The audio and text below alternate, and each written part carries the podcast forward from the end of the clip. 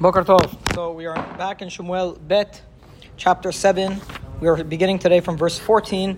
However, from verses 1 to 13 was David's uh, desire to build a Bet HaMikdash. He goes to Navi, says, Natan, I want to build a Bet, says, I want to build a Bet HaMikdash.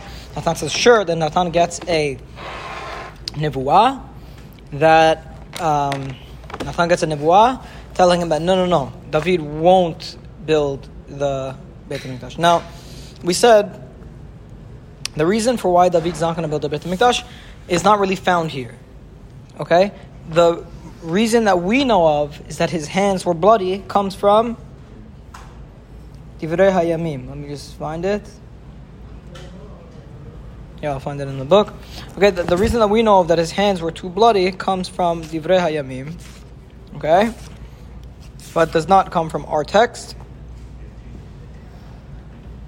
Now, if our text does not point out the the idea of, of uh, that his hands become blood that that the reason he can't build a Hamikdash is because his hands are bloody, then what would be the reason according to Sefer Shemuel that David can't build a Beit Hamikdash? Um, hmm. What did he do wrong? First, let me read for you the pasuk from Divrei Yamim. Vayikra Shlomo beno vaytzavehu libnoto bayit laHashem Eloi Israel. David calls to Shlomo his son. This is in Divrei Yamim, Kaf Bet, uh, chapter uh, Divrei Yamim Aleph, chapter 22, verses 6 to 10. Okay? He calls to Shlomo and he says, uh, Beni ani aya im lebabil libnot bayit l'shem Adonai Elohai. I wanted to build a Beit HaMikdash. Vayhi alai devar. Sorry. And the word of God came to me and it said, Dam larov shafachta milchamot gedolot asita. You you spilled too much blood and you made too much war. Lo tibne vayit lishmi ki damim rabim shafachta lefanai.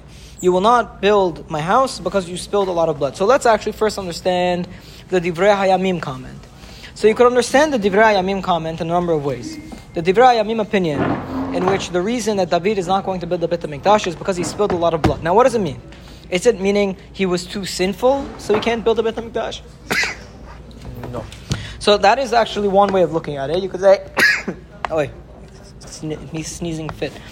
You could say that the Divrei Yamim uh, opinion that David could not build a Beit HaMikdash because he had a lot of blood on his hands was for a number of situations in which he had blood on his hands. Remember when David caused the Kohanim of Nov to be destroyed, David, uh, by Shaul, David took responsibility. And he said, I knew, um, I knew uh, Doeg was over there. Right? I knew that the Doeg I knew that Doeg was gonna was gonna give over the Kohanim. It, it is my fault. Okay, so that would be one example of David.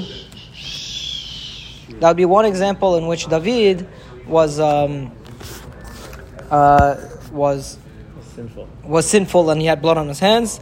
Um, there's another example in which David had blood on his hands, and that is whenever he was going out and he was on the Pilishti side of the fence and he was attacking Am Yisrael's enemies, he would slaughter all the women and children as well, so that there would be nobody to come back and tell that David was actually slaughtering the enemies of Am Yisrael, right? So there are situations in which David actually has blood on his hands, and the final one, and the final situation in which he had blood, on his hands is from the Bathsheba story, in which he I, okay, but it's going to happen, in which he, he caused the death of Uriah Hitti. So there are multiple things, reasons that David has blood on his hands. Maybe because of these quote unquote sins, David could not build a Beit HaMikdash.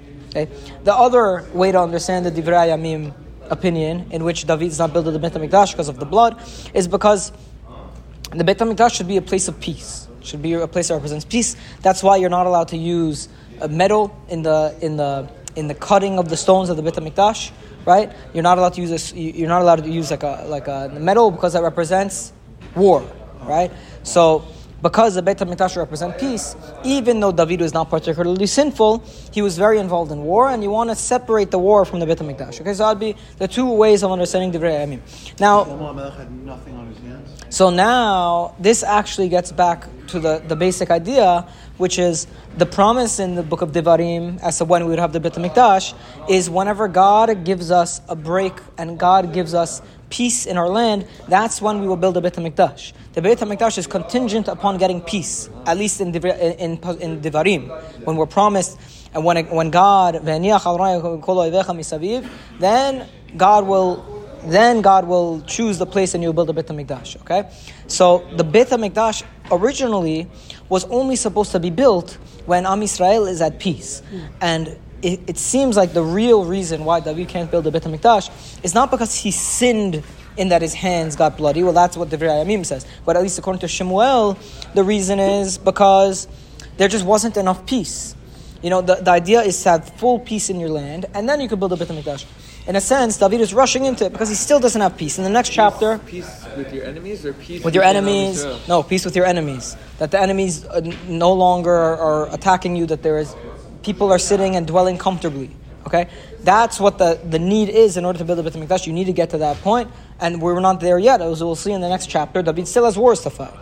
So David is a little bit is a little bit anxious to build a Beit Hamikdash, and you could say that the peshat of Shemuel is and basically comes out like this. According to Divrei Yamim, it's because he had blood on his hands and it was a personal reason. Uh, According to Shemuel, the reason would be that because it just wasn't the right time. When it comes to Shlomo's reign, he's going to have so much power and so much respect in the nations that his the peace between Am Yisrael and the nations will be secure, and it will be time to build a Beit Hamikdash. So that would be a little bit of an insight into the whole question of the why David could not build a Beit Hamikdash, where we get the, the common understanding that it was because he had bloody hands, where that comes from, and what the peshat would be according to Sefer Shemuel. Okay, now let's continue. Pasuk Yud Dalet, Ani ayeh lo le'av, v'hu yeh li leven. He says, your, uh, your son will build a Beit HaMikdash for me, and I will establish his seat of, the, of his kingdom forever. Ani ayeh lo le'av, v'hu yeh li leven. I will be like to him a father, he will be like to me a son. Asher beha avoto te'ochachtiv. Whenever he sins, I will rebuke him, or I will, uh, you know, I will punish him. Anashim adam. With the, the, with the staff of men, and with afflictions of people. But I will basically what God is saying is even if Shlomo sins, I will have to punish him, but I'll punish him like a father punishes his son in order to push him into the right way. Not I will not punish him like I did Shaul, in which I basically eradicated his kingdom. The chasti lo yasur mimenu, my my uh, my uh, my chesed, my uh, kindness will not go away from your son. Shaul, like I took it away from Shaul. Milefanecha, that I took away Shaul from before you completely. Your house and your kingdom will be established forever before you. Kisacha. Your seat will be established forever. And this vision, uh, this this exactly what we just read. That exact is exactly what Natan then turned around and told David. Okay, so basically David wants to build a Beit Hamikdash. Natan at first says yes. Then the Nevuah comes and says no, no, no. You're not. You shouldn't do it. Um, I never asked for it. I never asked for a, a house. But anyways, you shouldn't do it. Your son will be the one to build my house. But thank you so much. Your kingdom will last forever, and my uh, my kindness will never leave your son. Okay, and tomorrow we'll see what David's response is. Baruch Adonai Olam. Amen. Amen. So Moshe points out a very nice point. What is the relationship between David wanting to build the house of God and God promising that his kingdom will last forever? And the simple understanding is that because David is trying to establish permanence of God's kingdom by building him a permanent home, then Hashem is turning around and saying, okay, you want my permanence, so your kingdom will be permanent. And that, that qualifies David for having a permanent kingdom because his kingdom is, is after making God's kingdom permanent. So if, if the kingdom is making God's kingdom permanent, then God could say, you know what, let's keep you here forever. And that's that's basically what the, the logic is behind that. Okay, Baruch Adonai Dodam, Amen, Amen.